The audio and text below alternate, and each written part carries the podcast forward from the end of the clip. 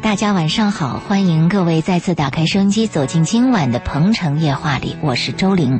二十二点十三分，我们在这儿欢迎所有的听众朋友。今天晚上的《鹏城夜话》又是我和嘉宾周信共同主持。今晚《鹏城夜话》一开始，老爷告诉我说想提到一个人，这就是在二十五号凌晨去世的杨绛先生。嗯，老爷为什么说一定要在节目当中想说一说杨绛呢？因为钱钟书的《围城》非常有名嘛，而且钱钟书的《围城》有名之后呢，嗯，大家也都知道了杨绛，又知道了钱钟书和杨绛的爱情故事。对，那我们经常谈男女关系嘛，像这个一见钟情、白头到老的例子很少见，几乎没有了。那钱钟书和杨绛他们算是一对儿吗？是钱钟书去世以后呢，旁边还有一些人希望给杨绛再介绍一个人，也有人追求杨绛。嗯，杨绛一直是一个人过到过到最后。嗯，他们有很多传奇的故事，还有一些，呃，我们知道的一些跳皮话，比如他们除名了以后，很多人要去看钱钟书嘛。钱钟书就说：“你们如果喜欢吃鸡蛋，你们就吃吧。为什么要来看这只下蛋的母嗯下蛋的鸡嗯哎母鸡 现在没必要啊。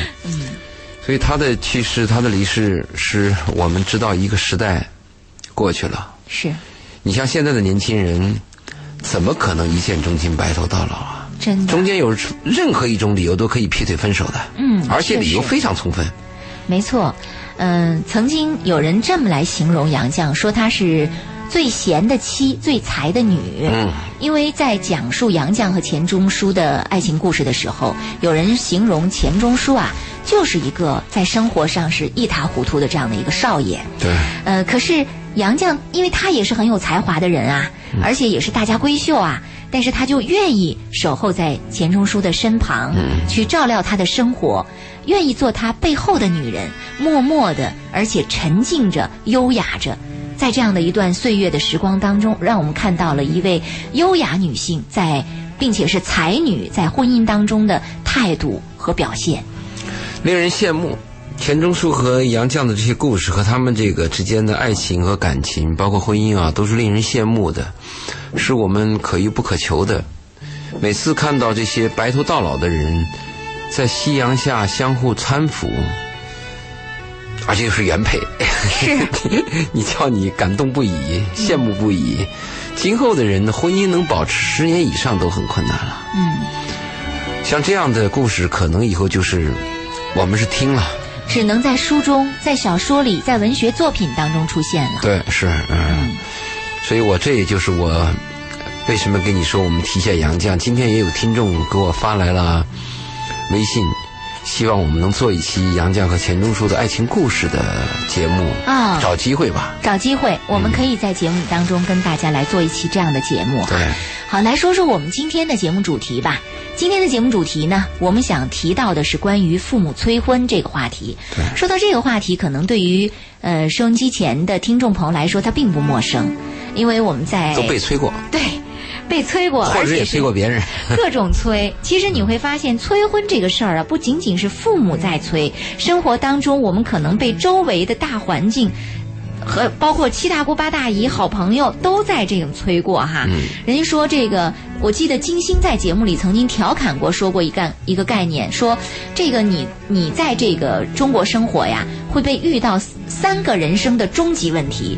这个终极问题是什么呢？是你多大了？嗯，结婚了吗？嗯收入多少啊？对，啊，对，这三个终极问题是被人家老生常谈的这个问题，所以你看，结婚了嘛，是大家都来看待你是否吻合这个整体的社会标准的一个衡量问题。这都是隐私问题。在西方，大家彼此都有自己的空间，问这样的话呢，就缺乏礼貌。是，但是在东方呢，问这种话呢是表示关心，没错，表示我爱你。嗯对，我呢是因为做这个婚恋节目和男女关系，有时候我也有这个坏习惯，嗯也爱问年轻人你多大了啊 但我不会问挣多少钱，啊我问你结婚了吗，或者有没有呃对象。嗯，我喜欢问这个事儿，问完以后呢，我就不由自主的还跟对方指导。 呃，我的指导上上建议呢，嗯、呃，我的指导建议就是要早，人生要赶早。凡事要赶早，尽可能早，包括早犯错误、早离婚都要早。哎，您说到早啊，这个世纪佳缘就在五月二十号。五月二十号不是被商家炒作为什么五二零，这个五二零表白日嘛？对就在这我爱你啊个对，就在这个后面呢，发布了一个九零后的婚恋观的调研报报告出来了。这个九零后的恋情，您看九零后。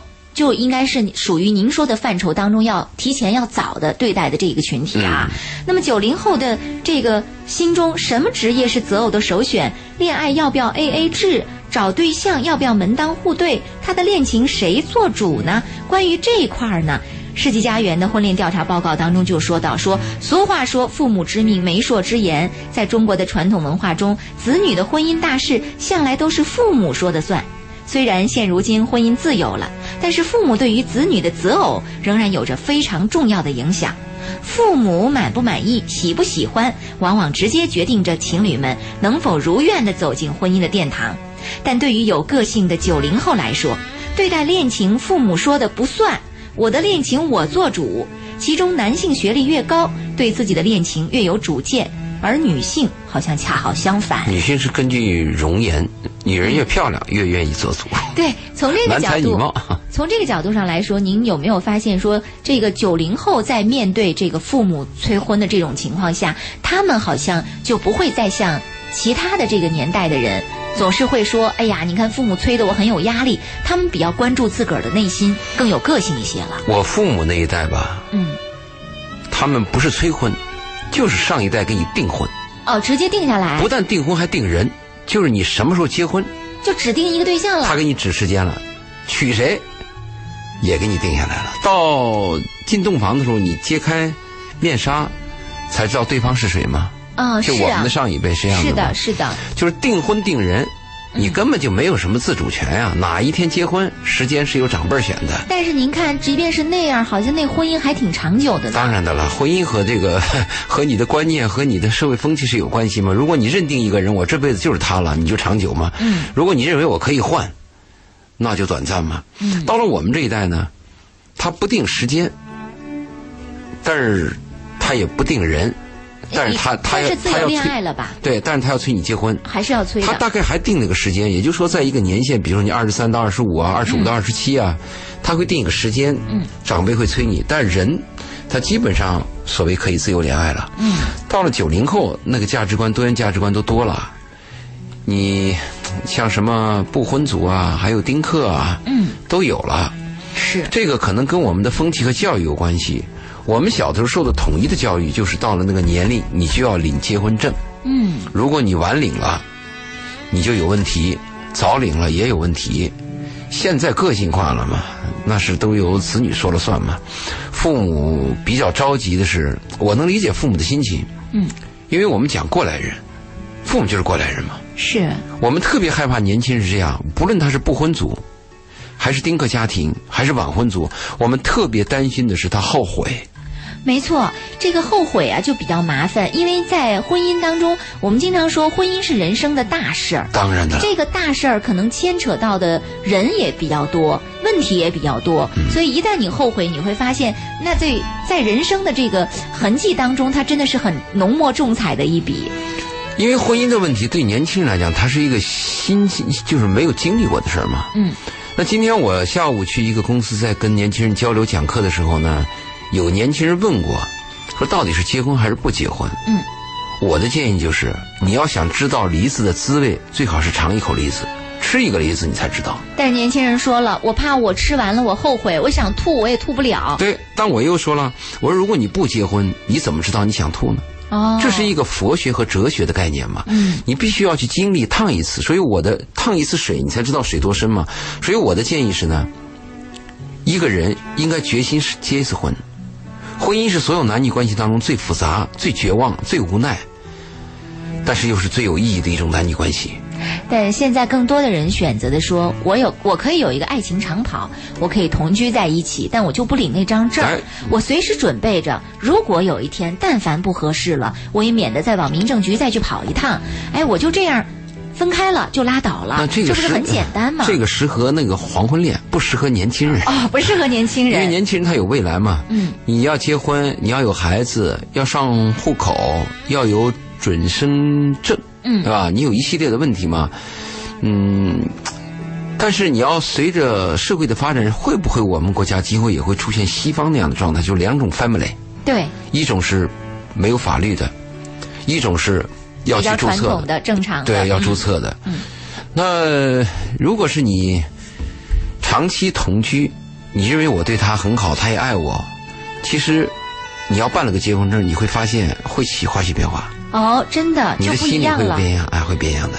确实，它是一个誓言，是一个决心呐、嗯，如果讲对弱势群体来讲，你办了那个结婚证以后，强势对弱势就是一个承诺，是，就一旦离婚的时候，弱势方会有财产保障，嗯，因为法律会保障弱势方的财产权嘛。是这样的。那我们今天在谈到关于催婚这个话题的同时，也欢迎收音机前的听众朋友通过热线电话八八三幺零八九八，公众微信搜索八九八周玲，利用这两个渠道来跟我们互动，说一说您在生活当中有没有被催过，是怎么催的。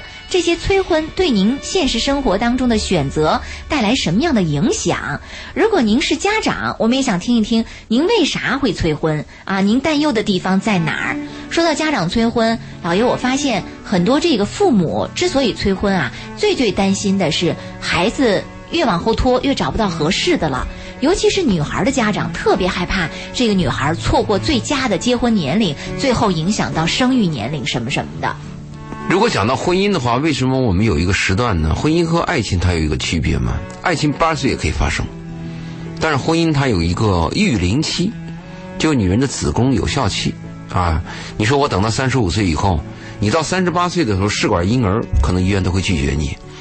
那如果这个育龄期呢，你把它错过以后，后面你再结婚生孩子啊，她碰到的麻烦和风险会多得多。的确，三十五岁以后，女人的子宫会分泌出一种基因，这个基因呢，会使孩子的唐氏综合症啊，大幅度的提高。嗯它有风险的嘛，所以父母呢，他们担心的是这个问题。如果你去菜市场，你去的早，你就会感觉到，嗯它的菜菜品多，菜新鲜；如果你去菜市场，你去的比较晚，你就会发现菜品少。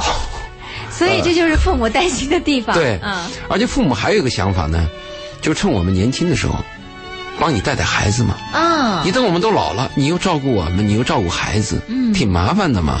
而且父母知道，婚姻要赶早，女人的那个最旺盛的期啊，嗯，女孩就是二十岁到三十岁。是你过了这个年龄段以后，你的容颜肯定也会有问题，你的那个怀孕指标啊也会有问题。真的是，这就是父母都担心的地方啊。其实父母都是过来人，他们是非常清楚的。另外，我们也看到，就是有的家长哈、他们在这个催婚的过程当中啊，甚至还会用很多很多的手段来呃影响孩子，希望孩子能够呃听进去哈、那我们也呃发现现在有一条热线打了进来，我们来请进这位朋友哈、听听他想聊点啥。好，王女士打进了电话，说想跟我们说一说今天的话题。你好，王女士。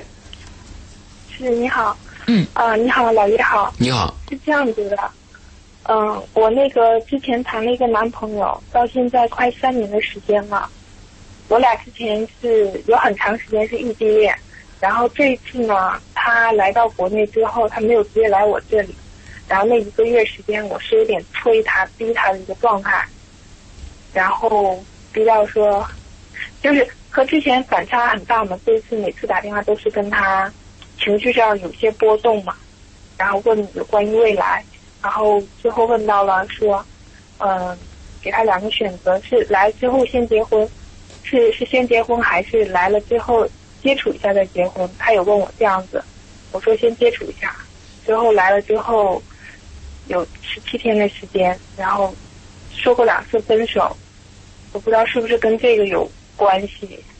就是说到这个问题的时候，他和之前的态度有很大的一个反差。就我们之前在电话里面的时候，有嗯，很大一个反差。他是国外的，在国外工作，对，嗯，他你比们我大很多，对比你老很多。他有过婚史吗？他没有，没有婚史但。是他他有多大嗯年纪？他有多大年纪？我二十九，他四十五。如果一个四十五人一直没有婚史的男人，是有点麻烦。这样，王女士，由于时间关系，我们先回答到您这儿。呃，等下一时段回来，我们继续来回答您这个问题。您先不用放下电话，可以吗？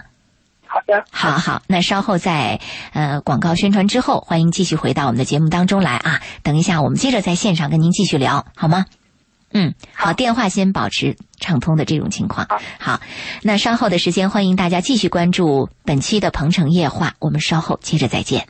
继续，这里是《鹏城夜话》，我是周玲。在下一个节目开始之前啊，在接下来的内容开始之前，我们插播一条，呃，本台刚刚收到的气象消息：深圳市气象台于今晚二十二点在全市发布台风白色预警，预警受到加强的副热带高压和热带低压共同的影响。我市偏东风加大，平均风力四到五级，沿海和高地最大阵风七到八级，全市进入台风注意状态。遵照海事渔政部门的防风指令或通知，做好避风的准备。好，我们继续回到节目当中来，向呃一时段，呃即将结束的时候，王女士打通电话聊到了她的呃爱情啊，她的男友啊、比她大很多的男友从国外回到深圳，跟她要谈到谈婚论嫁的时候，但是又出了一些状况。我们继续来听王女士的在线上的讲述。你好，王女士，还在线上吗？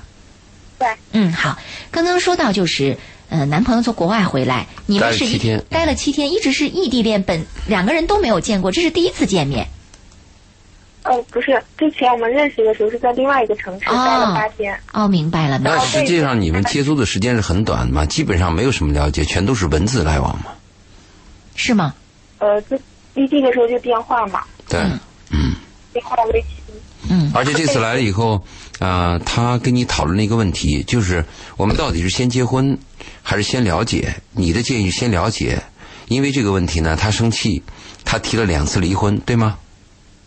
呃，不是两次离婚，他是来来啊，两两次次分分手啊、嗯，是这样子吗？呃呃，那你这可个以在实际上，那可以看出两个问题，一个是这个男人对你没兴趣，还有一个就说明这个男人啊比较幼稚。我们不要以为男人到了四十岁他就懂事儿，我碰到过很多四十多岁的人一点事儿都不懂。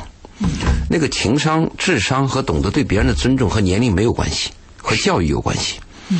另外呢，就是一个四十多岁的人一直没有结婚，如果也没有女朋友、没有恋情，这是一个非常危险的信号。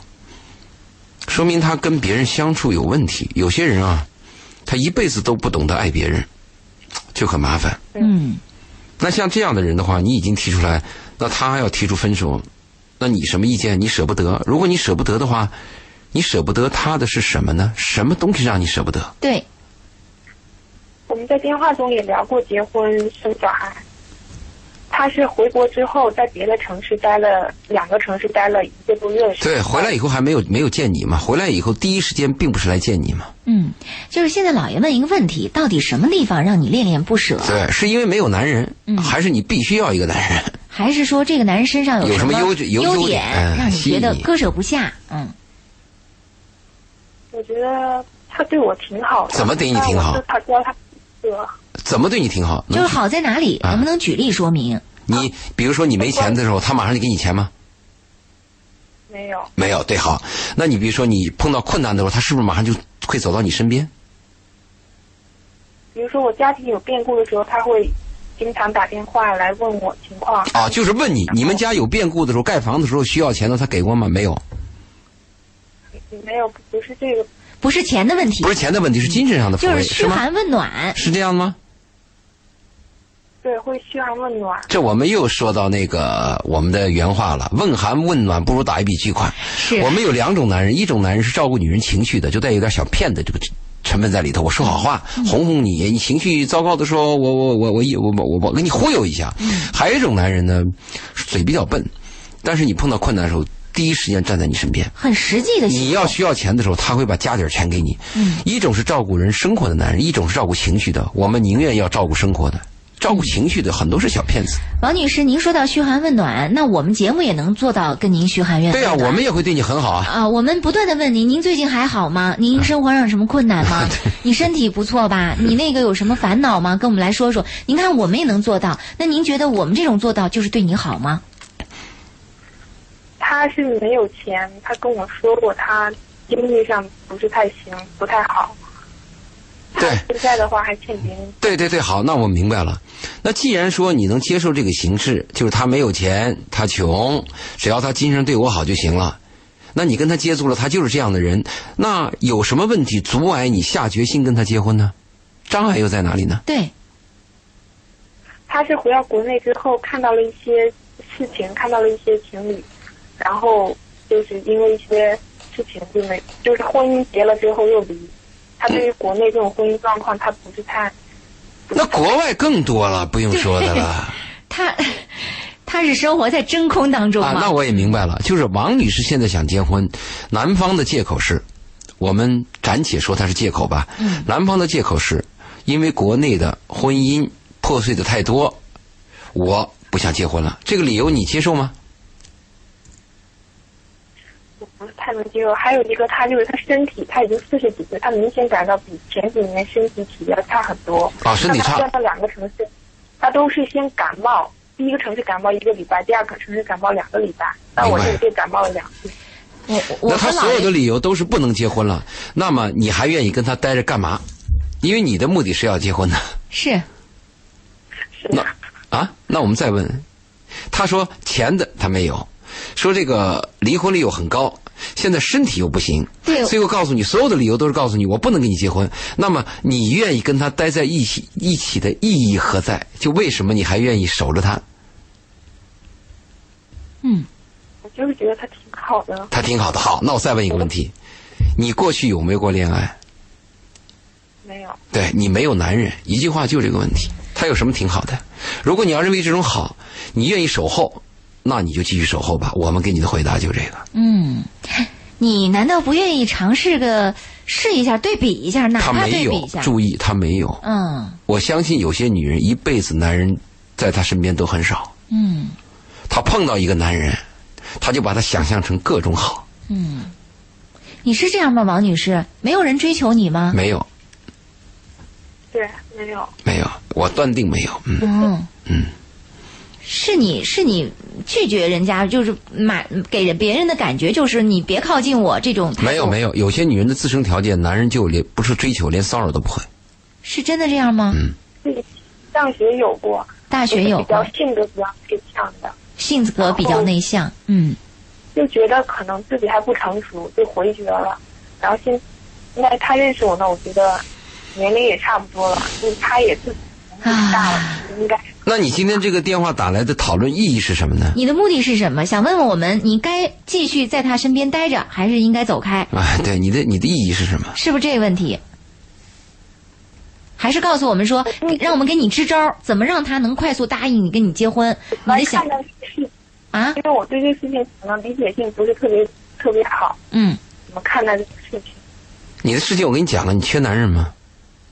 既然你愿意是留留在他身边，你也知道他不愿意跟你结婚，他也没有钱，但你愿意待在身边，只要你愿意，你就这么去做。我谈的是你愿意就行嘛，是，如果你不愿意就算了嘛，他没有利害关系嘛，也没有跟你提出结婚，也没有离婚的财产问题都没有，只是你愿意不愿意的问题嘛。嗯有时候你想，我离开一个男人也没有，我我我我我我生活还很很空虚，与其被一个人骗一下、折磨一下，也许还能填补点什么。那有些人会这样想啊，嗯，你离开他了以后，什么都没有了，你跟他在一起似乎还有一个呵生活的影子，嗯，是，没有选择。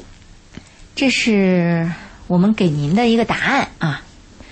您看您自己最后做一个抉择吧，好不好？嗯，是愿意继续留在他身边，还是说他都不愿意跟我在一块儿，又这样那样的问题，那我干嘛还要在他身边？如果王女士的愿望也是我身边有个男人就行，我也不结婚，嗯那也可以呀、是问题你自己是怎么想的嘛？你愿意就行啊。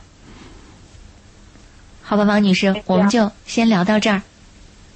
好的，嗯，好，谢谢您的电话。哎呀，就像王女士这种情况，真的还蛮让人担忧的。遍地嗯，还蛮多的。遍地非常多，嗯你你简直都难以想象。昨天我收到的微信咨询，哎呀，能把我气个半死。 嗯他还是付费的，他谈到一个男人，嗯、身高一米六几，呃，没有钱，嗯，另外呢，态度还非常的蛮横，嗯强行与他发生性关系，啊，还问我这种男人，你给我出个主意吧，我到底要不要留在他身边？嗯后来我就问他，我说你选择男人有标准吗？他说有啊，他第一标准就是这个人品德要好，嗯，他第二呢，这个男人要有钱，要有经济基础，第三身高要好。那你说这个男人哪一条站？没有一条站，那怎么还？哎你都没办法。而且最后，最后我说你，我说你知道什么叫强奸吗？违背女性意志。我说他是个罪犯呢。你知道对方最后怎么问我吗？嗯，有这么严重吗？天哪！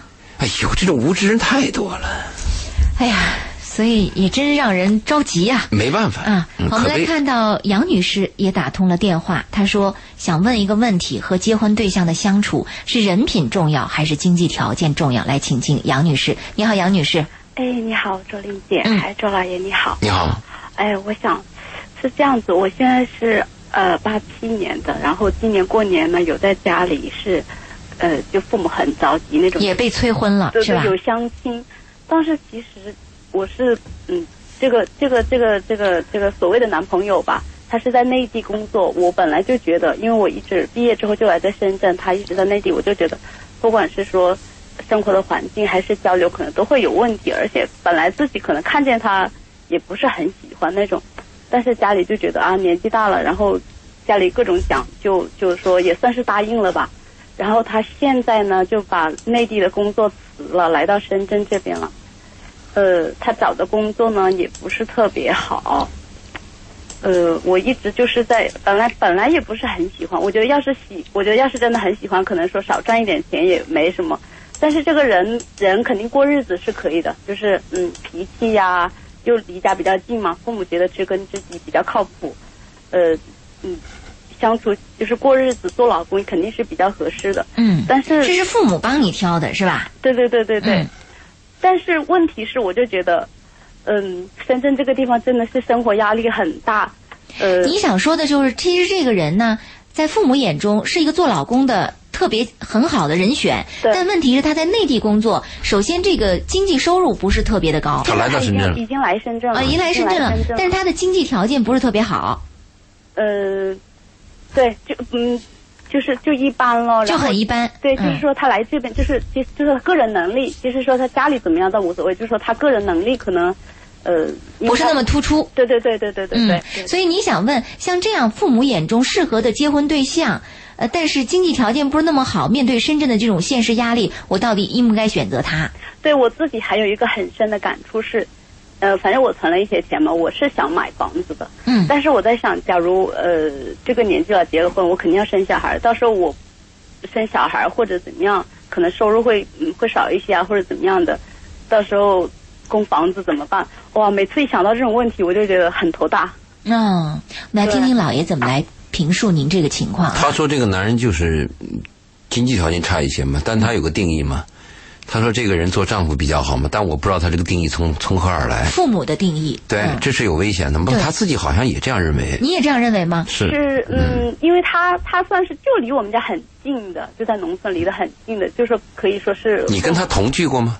没有，其实我跟他都说白了，我跟他都没怎么单独相处过，在家所里、以就是。我跟你说，这个定义非常危险嘛。啊我先把你的定义跟你讲，这是非常危险的一个定义嘛。我们有时候评论一个小伙子，哎，这娃老实，嗯，为什么老实呢？他呃看没起来不吭不哈的。嗯对，没什么话，而且到了家里又哆哆嗦嗦的，还不小心还打碎一 个碗。哎，父母就跟女儿讲：“这多娃老老实实啊，你跟他吧。”实际上这叫老实吗？这是你不了解他。我嗯们要的一个人是诚实，对对不对？比如像我这我像我这种人就算诚实，敢说，而经常说的话就难听，别人也讨厌我，但我诚实。你知道我的底层数据 啊？ 是的，说我为啥先问他这个问题？嗯嗯，他他也算诚实，他也算诚实，啊他也诚实。好，那那就假假设你这个定义你已经确认了，他也诚实，你也确认他是一个做丈夫的一个料，就是钱的问题。那我就问你第二个问题了，那你如果否定这个人，有没有别的选择吗？你有没有别的选择？对呀、因为生活是无奈的，不是我想干什么干什么，而是生活推到我面前，我接受什么是什么。嗯，现在没有，对吧，现在没有对，好，你现在没有，你估计明年后年还有吗？会有吗？应该会有吧？应该会有，还是潜在现在就有？你看出苗头？因为你八七年的呀，你明年就三十了，嗯，对不对？我说你这个问题啊。所以你你我对跟你讲这个问题的，我觉得就是那还有一个问题，那假如说以后，反正我现在呃收入状况是比他好，而且以后应该会，呃，就是从他从事的那个工作以及我从事的工作，就是以后我会比他越来越好。那以后会不会存在有这种？因为我本来其实对这个人呢也是不怎么喜欢，那会以后会不会？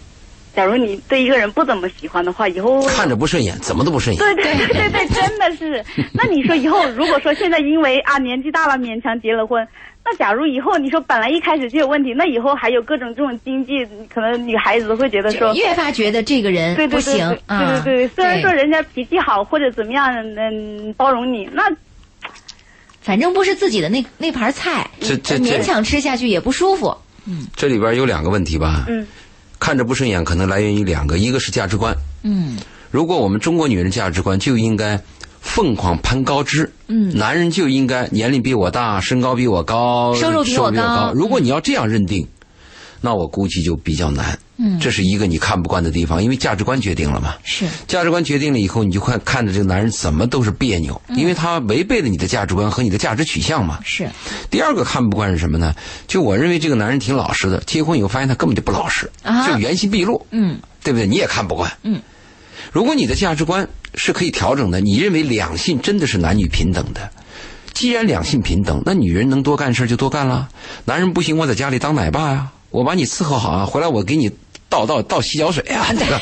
对我把孩子带好啊。就是你你你能接受吗？你能女主外男主内，这样也行。嗯对你别到时候一看，你看人家隔壁老张又换车了，回来看看自己丈夫，你就气不打一处来。嗯其实很好的一个人，是老实巴交的一个人。你最后找婚姻啊，还有找这个伴侣，等你老了以后，你会发现，最终极的是两个灵魂啊，相互抚慰，走过一生。嗯，相互不离不温弃暖，相啊互，这支个持。是最高的境界。但如果在我们年轻的时候呢，因为房贷的压力，因为经济压力，会造成我们有很多贪欲。嗯，我们会拿一个人的能力来衡来量衡量一个人。其实衡量一个人的高低，看的应该是品德，而不是一个人能力，对吧？很有钱的人也有很卑鄙的人呐、嗯很穷的人也有很善良的人呐、所以这个问题，我就讲，你看不惯可能是两个，一个是你的价值观可不可以调整，会不会有变化？第二个就这个男人认定的老实巴交，是不是结婚以后还老实巴交？哎像你现在说，连手都没牵过几次，你怎么能认定他老实巴交呢？好家伙！画蛇画虎难画皮，知人知面难知心啊！嗯，你不跟他混上个七八十天，不同居一下，你怎么能够断定他老实巴交呢？好吧，嗯这个是给您的回复，您看您自己来做一个抉择，好吧嗯？好嗯，好好，谢谢谢谢您的电话，嗯啊，还有一个建议啊，嗯，如果你要是有能力买房子，啊，我建议你在婚前买，婚前财产属于你的，嗯，我知道，这个你一定要先买。我学法律的，嗯啊，那那那，难怪你说你对你未来有希望， 那不用我们给你建议，你自己嗯对很，好清，楚。那自自己保护好自己哈，你学法律的应该更懂得这明白，你个，更应该知道，最后结婚以后，婚姻保护的是财产，跟感情没关系，保护不了你的感情，只能保护财产。嗯，好，谢谢这位朋友，祝你早日，日买房，嗯，好。也祝你爱情顺利啊，希望能够早日走入祝婚你姻男殿女堂，关系顺利， 哪有爱情 的？祝你男女关系顺利 啊、比较顺溜哈。好，再见。哎呀，你看，听到现实生活当中这些朋友的这样的一些情况，真的是让人对，呃，目前我们都不说爱情了，男女关系而很多担忧啊。那个像世纪佳缘他的婚恋调查报告当中就说，说九零后面对这个父母给找对象，那都是。看不上的，根本就不会拿父母介绍对象这件事儿放在心上。可是刚才我们听到这个女孩儿，她的对象你看都是父母在敲定在找，就看到这个自己家的孩子左等右等都等不到这个孩子主动的时候，父母就出动了。咱们的莲花山不都是父母主动的一个角吗？对，对吧？嗯，父母和孩子如果能达成统一啊，那当然皆大欢喜了。啊但是我们发现的是，大部分情况，父母喜欢的呢，孩子没兴趣；嗯是，啊，孩子喜欢的呢，父母不理解。嗯它的主要原因来源于选择角度不同，父母主要从安全角度考虑。比如说，给自己选给自己的女儿选择一个男人吧，啊，丑点儿不要紧，憨点儿不要紧，皮肤黑点儿不要紧只，要对我女儿好，对，要可靠，啊嗯啊，有点钱，有点房，嗯他可不知道他女儿是怎么想的，对他女儿想我也有 钱呀，我自己也可以挣房，对呀 嗯是不是？我要找我的爱情啊，他会这样想。所以女孩儿和男孩儿他们找对象的时候呢，主要是讲的那个演员，那个演员就是我们讲的性元素代码，嗯就是我一见以后我就心跳。怦然心动。对，就荷尔蒙的问题吗？老人不是，老人看的是安全，这两个会有分歧的。但是有一点我们要提示年轻人啊，就也许我们的父母老了，也许我们父母淘汰了，我们父母对大数据是一无所知的，我们父母甚至连个微信都不会玩儿，哎，恰恰是婚姻的问题，听一下父母的，嗯，可能有好处。是，嗯，所以这个听不听父母的，要看这个什么样的情况下哈，也不能完全的否定哈。嗯，嗯，那么在这个嗯、呃婚恋调查报告当中，我们也看到这个婚姻是否要门当户对的观点。从总体上看，女性较男性更加认为婚姻需要门当户对。无论男女，九零后单身对门当户对的接受度比八零后低十个百分点以上，但是大部分人仍然认可门当户对的观点。说到门当户对，刚刚我们这位打进电话来的杨女士，她也谈到了，就自己的收入和对方的收入有悬殊的这种情况。老爷，今天的人们看到的门当户对，是不是跟过去的门当户对的概念还是有所区别的？有很多区别。过去我们讲的门当户对，主要讲的家庭情况。啊、你爸是地主，我妈是富农。嗯啊，你爸是贫农，成分我们家是阶工层农。哎啊他讲的是这个，或者你家是工人家庭，我们家是干部家庭，他会有这个区别。但现在的社会呢，它的变化很大。就也许我是个工人，但呢，我的收入不亚于一个干部。嗯，你看现在有些那个技术工啊，是哎呦，那收入是非常高的。没错你可找个泥瓦匠，你看看，好 家伙，不不比你白领和经理差。是，现在我们最关心的门当户对啊，实际上是讲的两个人之间的，就你们俩的生活经历是不是近似，嗯你们俩的价值观是不是相同或者相近。这个门当户对可能比我们说的家庭啊更重要，嗯，因为最后导致你们两个人能不能过下去啊，最后导致到最根本的问题啊，就是你们两个人的生活习惯和你们的价值取向嗯和世界观、人生观、价值观，就这三观。嗯，如果你们两个人相近相似，至于你爸干啥的，你妈干什么的啊，可能会淡化一些。因为为什么呢？现在是地球村，地球东边一件事儿，一秒钟西边就知道了。哎，过去它有个地有个地理和地域的问题，嗯，比如你在很偏僻的地方，你那个环境落后，它就是落后。是，那我这边先进呢，我就是先进，它中间这个沟通枢纽啊没有，嗯，所以现在这个大数据地球村啊，基本上大家都知道，所以就是你们两个年轻人在一起很重要了。还有一个呢，过去啊是就是四代同堂，嗯大家住在一起的。现在的社会发展是年轻人他自己过，有自己的小日子。对，跟老人没关系。嗯所以老人虽然有点区分，比如说我这个人是个倔老头子，嗯然后那边他妈呢，女方他妈又是个倔 老妈，那我们两个老人不来往嘛，嗯不会住在一起嘛，所以两个家里边门不当户不对，可以放在第二位。嗯，但是你们两个人契合不契合，能不能臭味相投，要放在第一位。 是。那刚才我们说到这个父母为什么催婚，有很多担忧的地方。对，担忧。啊嗯、这个，那你说，催女孩儿这个是因为怕这个错过生育年龄。对，那为什么有男孩儿的家庭也是很着急，希望男孩儿快点结婚？这个主要是为了，也是为了下一代，说我能帮你带孩子这个考虑的吗？还是别的问题？我们这个当然是父母啊，早点像抱孙子这个心情，每个人都有的。特别是那个父母之间有横向比较嘛，你看看人家人家老杨家，对不对？嗯，人家那个孙女孙女都得都第二个了。都能打酱油了。对，嗯就这样说，他互相有个比较嘛。嗯，但是父母催男孩的时候啊，这个问题实际上男孩也要引起重视。我们男人会有一个误区，嗯，会误以为只要我先事业成功，后面找女人不存在问题。嗯，甚至我三十岁的时候我找二十五的，我四十岁找二十五都可以找。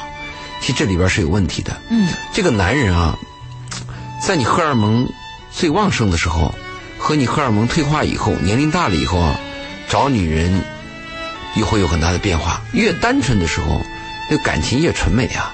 你们建立的基础是以感情为基础建立起来的。等你到了五十，你找个二十五的女孩，是啊那二十五女孩会跟你有可能，嗯，但是可能更重的看重你的是你的钱包，嗯，真的是他不会看到你的青春，看到你的肉体，看到你的健康。年轻的时候，我作为一个男人、男孩儿，我一穷二白。如果一个女孩喜欢我，一定会喜欢我的身体，喜欢我这个人。嗯，老了以后就会有变化。所以呢，父母还担心的，另外还有个担心，我们会发现现在很多身边有那个黄金、钻石王老五啊，啊，黄金钻石王老五单着单着单到最后就结不了婚了。啊，确实，他似乎也已经爱习哎无惯能了。，嗯对他，他简他他会很快跟一个女人交往，很快就否定，就跟那个女人流产一样，流第一次，流第二次，流惯了，最后挂不住，挺可怕的。挺可怕的。嗯 所以男人啊和女人一样，也要赶早。嗯，等你七老八十的时候，或者年龄很大的时候，你碰到一个小女人，这个小女人会暴动的。你不要看她对你现在哎挺 随和，好家伙，小女人是定时炸弹啊。 真的是这样。啊年轻的，时候般配一点儿，嗯早一点，男孩也把婚事问题啊摆在前面也好。另外啊，我们发现事业有成就的人啊，特别是在功课上有成就的男人啊，结婚都比较早。比如说华罗庚，嗯他结婚十八岁就结婚了，啊，他会潜心研究，就他是我会去大后方稳定了。对，嗯我们发现那种什么呢？嗯，生活波澜比较多大的的啊、就是搞文学创作可以，嗯，是不是啊？对，如果做生意这些人呢，他总换，嗯是，它不稳定。对，嗯我们希望儿女啊，一辈子的婚姻稳定，人生啊平静嗯，安良。啊、你看，这是过来人的心思，年轻人不要，年轻人要激情，要波浪，那可听不进我们的话。真的是这样。年轻人他所以非常愿意反抗父母的催婚，因为他觉得我现在挺好的，我不着急，你干嘛总催我？对我一个人过得挺舒服的。还有呢，年轻人啊，每个年轻人啊，我们也经历过嘛，每个年轻人心里都有一个爱情梦。嗯这个爱情梦啊，你说轻易让它破灭了，我妥协吧，我低头吧，嗯，我找一个嘖差不多的吧，勉强结婚吧。这个爱情梦破灭以后，勉强接受这个的很难。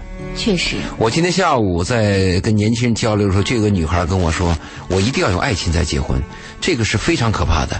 如果把爱情和婚姻扯到一起啊，一定会变成剩男剩女，或者是走入婚姻以后啊，问题也会很多。婚姻就是婚姻，婚姻就是妥协。嗯婚姻就是熬，婚姻就是缝缝缝补，婚姻就是利益交换，婚姻就是过日子。可是得要经历多少的万水千山，才能真正明白婚姻的俗气其实就是生活的本身。嗯，这得要经历多少才能够最后确认这一点儿啊？还于是年补轻，补充你那句，叫离几次婚才能懂得这一 点。对于年轻的朋友，对于这个情感还充满热望的这些朋友来说，真的是太不容易了。虽然我们反复在节目中说，但是一些在这个男女关系上贼心不死的人，仍然很难理解我们今天在节目里说到的这个概念啊。嗯他还是不愿意，还是充满希望的在想，万一我哪天我遇到了呢？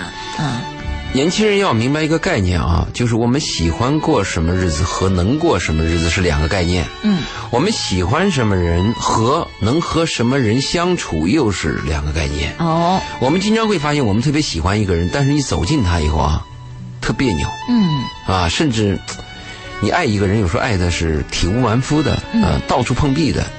但有些人呢，你感觉平平淡淡，也没什么印象，但是你跟他处的时间长了啊，你会感觉两个字儿舒服。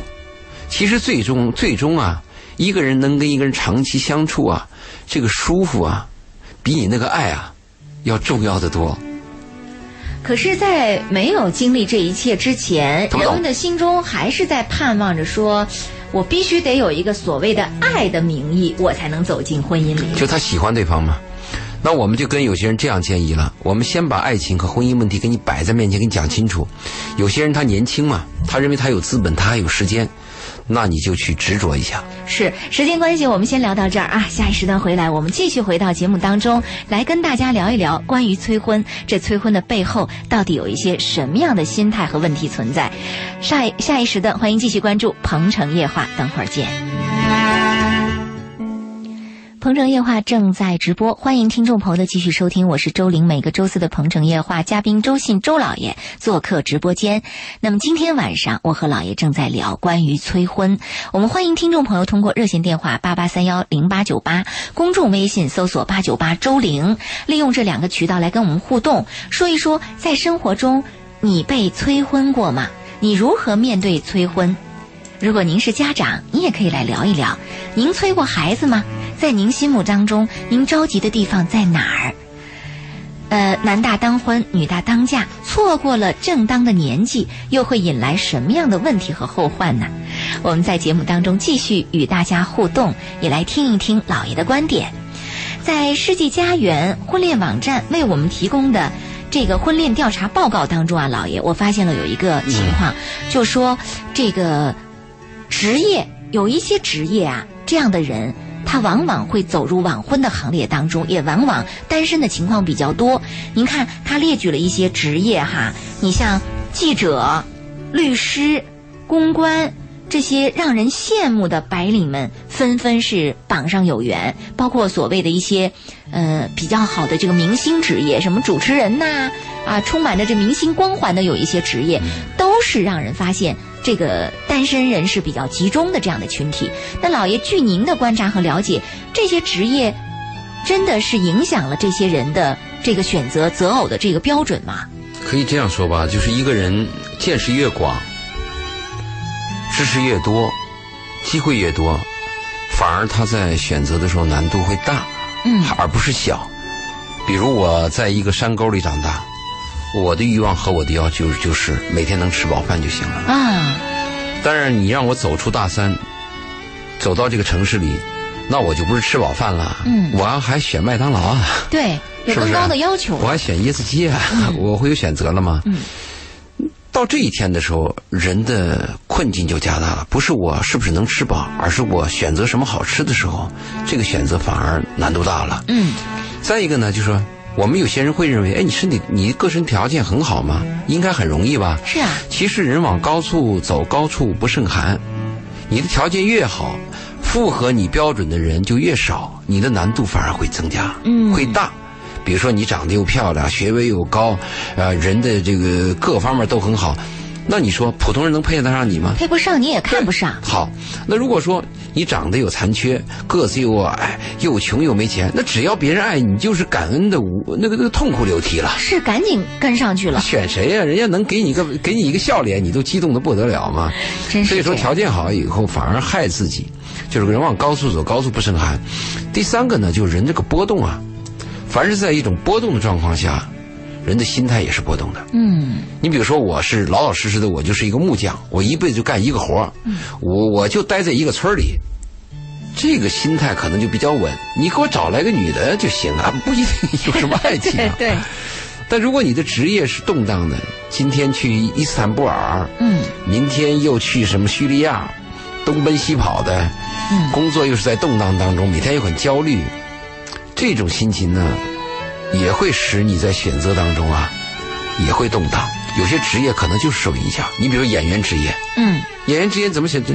这拍部戏一出去，剧组四五个月，对。然后这个，后来我发现很多演员找演员也是这个原因，就彼此大家都很了解，嗯啊主持人很知道也。也难，别像你天天晚上坐在这儿，对我也没谁约你？没人约我， 真的是这种情况哈。嗯好，我们看到有一位张女士的电话打进来了，我们来请进她，看看张女士的问题是什么。你好，张女士。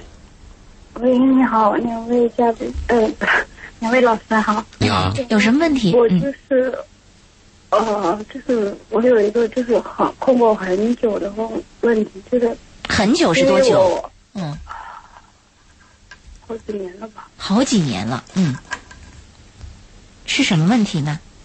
就是因为我之前有个男朋友，他对我很好啊很好，嗯因为我我属于那种比较保守的，但是呢，就因为我长期不愿意跟人家同居，后面他跑了，然后我心里就会很内疚，就是觉得是我自己的原因，然后就是比较后悔吧，没有珍惜他。然后后面我就告诉自己，如果下一次再遇到一个很合适的，我一定要好好珍惜。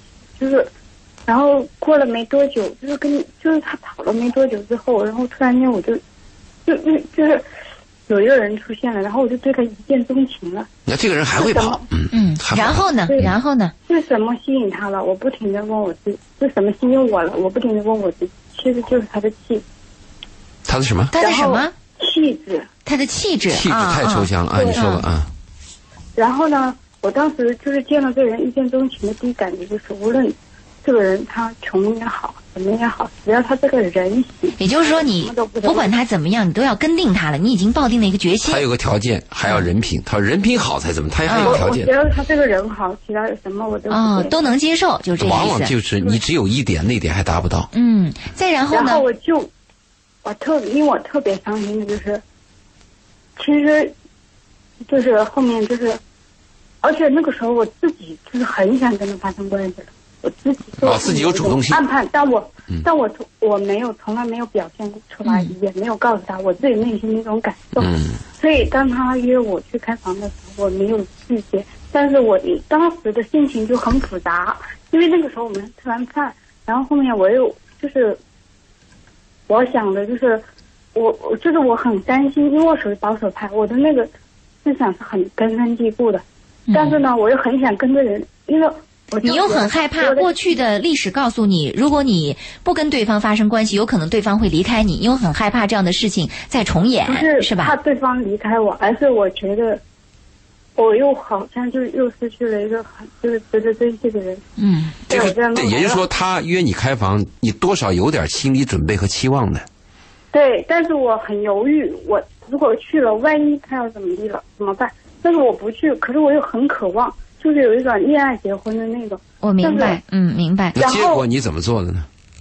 结果我去了，但嗯是我告诉他了，我直截了当的告诉他，我说我我是对你有感觉的，但是我现在没有做好准备，任何准备都没有。好，在这儿我再问一下，就是插断问一下啊，你跟他去开房的这个时间之前，你跟他认识有多久了？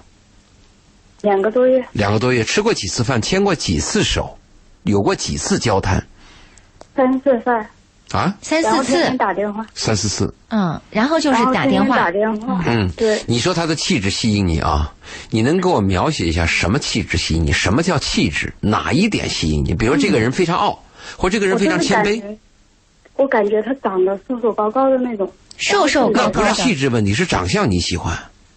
然后然后他的就是各方面的衣着打扮，对，那嗯啊还是外在的那东西，还是外表嘛，还是外在外的东表西嘛？对对，这个我气质东所西以其实，我是希望你能发现他有金子般的内在。嗯，你说我跟他所以开我房，我没嗯有、我没有，我当时就是就是我不懂，因为那个时候我就是你当时听我们的鹏我城夜不话想了想吗？，没有，从来没有。我当时我就是没有，然后我当时就想着。我不想再想那么多了。好了，我已经清楚了，就那是你因为接我着讲吧。这种想法他让你开房了，你也去。所以搞得成这样了，子结果怎么样？嗯，我告诉他了，我甚至不止一遍的告诉他，我告诉他三四遍，我不玩的，因为我这个人玩玩不起，我是属于那种比较传统的。你以为你告诉他，他就能够按你说的办 吗？然后他当时他答应我了，你相信然他后我才当时答应你吗？哪哪个男跟他人去不的，是当他说我时不答应会伤你？害你的，所以我就是我感觉我好蠢，好愚蠢，嗯所，以我很后那悔。你喜欢听别人说的话，这个女人就喜欢听别人说的话，她自己的鉴别力没有。那也就是说，当天他是强行跟您发生关系了，也不是是是应这该样吗？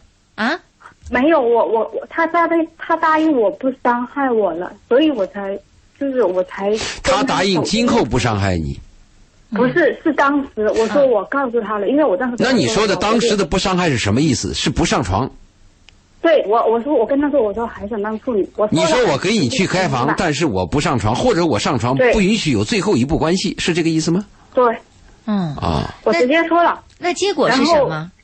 结果就是他强行我了啊，那就属于。强然后奸犯罪。嗯，明白。但是，但是我我不知道，我当时是我很混乱，虽然说平时什么道理意识都挺强的，当真的到那一步的时候，嗯，糊你涂。的内心很复杂，嗯。不知道自己该怎么去做。你已要经去你报已经警，碰到一个罪犯还复杂，跟我刚刚前面讲的那个例这差子是不一多样，的，那个例子是一的。样的，嗯，然后就当时内心就是很，就是我我说我要去报警，就是那自己告诉自己的那那个，就自己告诉自己说要去报，但是我又告诉自己说，我好不容易约了一个自己很喜欢的，但是我又不想。你很喜欢他的外形，，我再强调一遍，我不是说喜欢他的外形，还有一点就是我觉得我以前的男朋友他真的对我很好，就是因为我这样的，所以我不想再这样去嗯害，人明白了。明白明白，嗯，所以好，当时三年这个前的就是事儿，三年前的事儿，你当时认为你要报警，后来你没有报，下面你怎么是跟他相处呢？下面没有，我果断的跟他离开他了，哪怕就是我再喜欢他，我都果断离开了。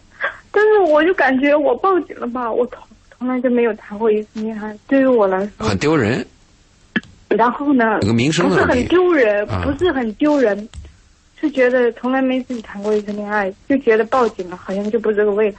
如果不报警，我觉得确确实实是个强奸我的，而且他有一种欺骗的心理在里面，我就很伤心很难过，我很恨我自己，我不知道我自己怎么了，我就现在我想到是非常非常后悔。我唯一聪明的做法就是我果断离开他了。离开他以后，他的他也没有再纠缠你，就过去了。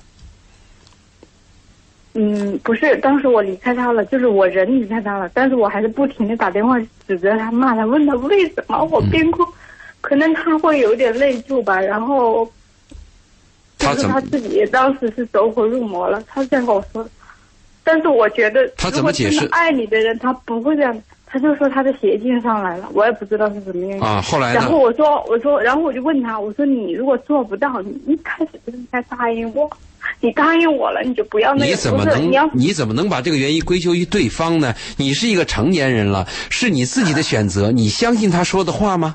问题在这儿，不在于对方。嗯因你为你跟一个我骗我子是，你跟一个骗子讲对没错，嗯你说你当时跟我说的话，你怎么能指责一个骗子呢？是你自己辨别力的问题，原因在你自己，不在对方不。嗯是不是我我还我觉得还是上一次的潜意识里面没有就排掉那些垃圾，是因为以前那个男朋友他从来没有强行过我，所以我就觉得他应该不是那种人吧。现那实每一教个育， 嗯人，每一个人，难道他是一样的吗？啊，上一个是这样的，因所为以下一个会怎么样？上一而且还个有男就人是，我告诉你啊，上一个男人，即便跟你就是你同意了他了，有了床上的事儿，上一个男人同样也可能会离开你。你不要把这个问题画绝对的等号，嗯，是不是？所以我啊不觉得绝对很多时候我就觉得你今天来打电话我的不这知道，个，我的目的是我想知道我当时是怎么了。就是我现在每当我想起来的时候，我是特别挣扎、特别痛苦的。你当时的情况就是没有上我们的课嘛，没有识别善恶的能力嘛，没有原则，没有底线嘛，爱嗯可是听我好发听现的。，我当时也是，就是我也有提醒我自己，万一怎么办？万一怎么办？可是我越压着我自己，我就告诉我自己，我不想了，我不想再这样子了，我不想每次都这样子，我不想了。他其实心里边还我有我一直，还是有就是两个人在一起的这种愿望和诉求和渴他有望一。个最基本的概念，你对人品都不了解，你怎么能相信对方的话？这是最基本的常识嘛。嗯，你对一个人就不了解，你怎么能相信他的话？我对我的女儿绝不会这样教育的。嗯，换句话说，我的女儿绝不会这么蠢的。这已经是三年前的事儿了，你依然为这件事情耿耿于怀。当然的啦。那你现在她依是一个处女，她守着一个底线，把自己一个爱人都拒绝了，结果被一个骗子得手，你说她想起来能不伤心吗？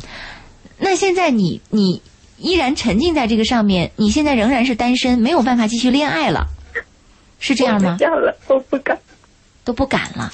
有一个问题啊，这个事情过后，你跟谁说过这个事儿吗？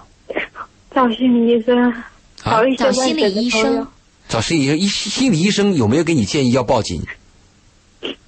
有，当时他说让我找一个律师咨询一下，然后因为我当时比较，就是我没有跟他继续下去，我只是，就是我因为没有足够的证据，然后律师我把我所有的强奸就没有证据，强奸的最大的特点就是没有旁人，没有证据，嗯，这是所有强奸案的一个共性。然后然后律师告诉我只要有他的精子就可以，但是我没有，没有也不要紧所以根本就没有。然后，然后后面律师说我这种顺哎畅很小，哎，这地方然后有有有一个环节要注意啊！你说你没有留有他精子，也就是说这个人男人有安全措施，是这样吗？不没有，他没有采取安全措施。嗯，没有采取我不排知道，因为那个时候我自己第一时间很慌很乱，然后我就跑了，然后我就就去回家洗了个澡，然后我把所有的情况，所以律师说我没有证据了，就是这种身份的可能性很低，然后我就去找我那个哦你找这个律师的时候是是就离发誓的时间有多久？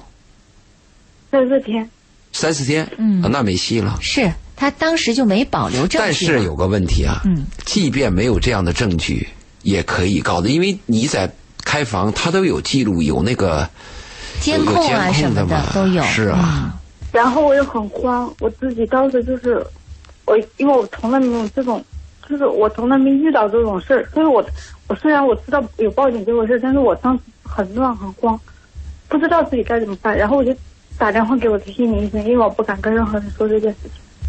然后后面我的心理医生他因为是结过婚、离过婚的人，他告诉我，他说一个女的，他说既然是这样，那我就作为一个妈妈的角度告诉你，没有太大希望，不要去报警了，因为跟我的意见刚好怕你相更反。受伤。这这这这个，你这个心理医生是个非常糟糕的心理医生，就是一个人啊所，以要还要有社我会就责没任有感，去了。不要有社会责任感。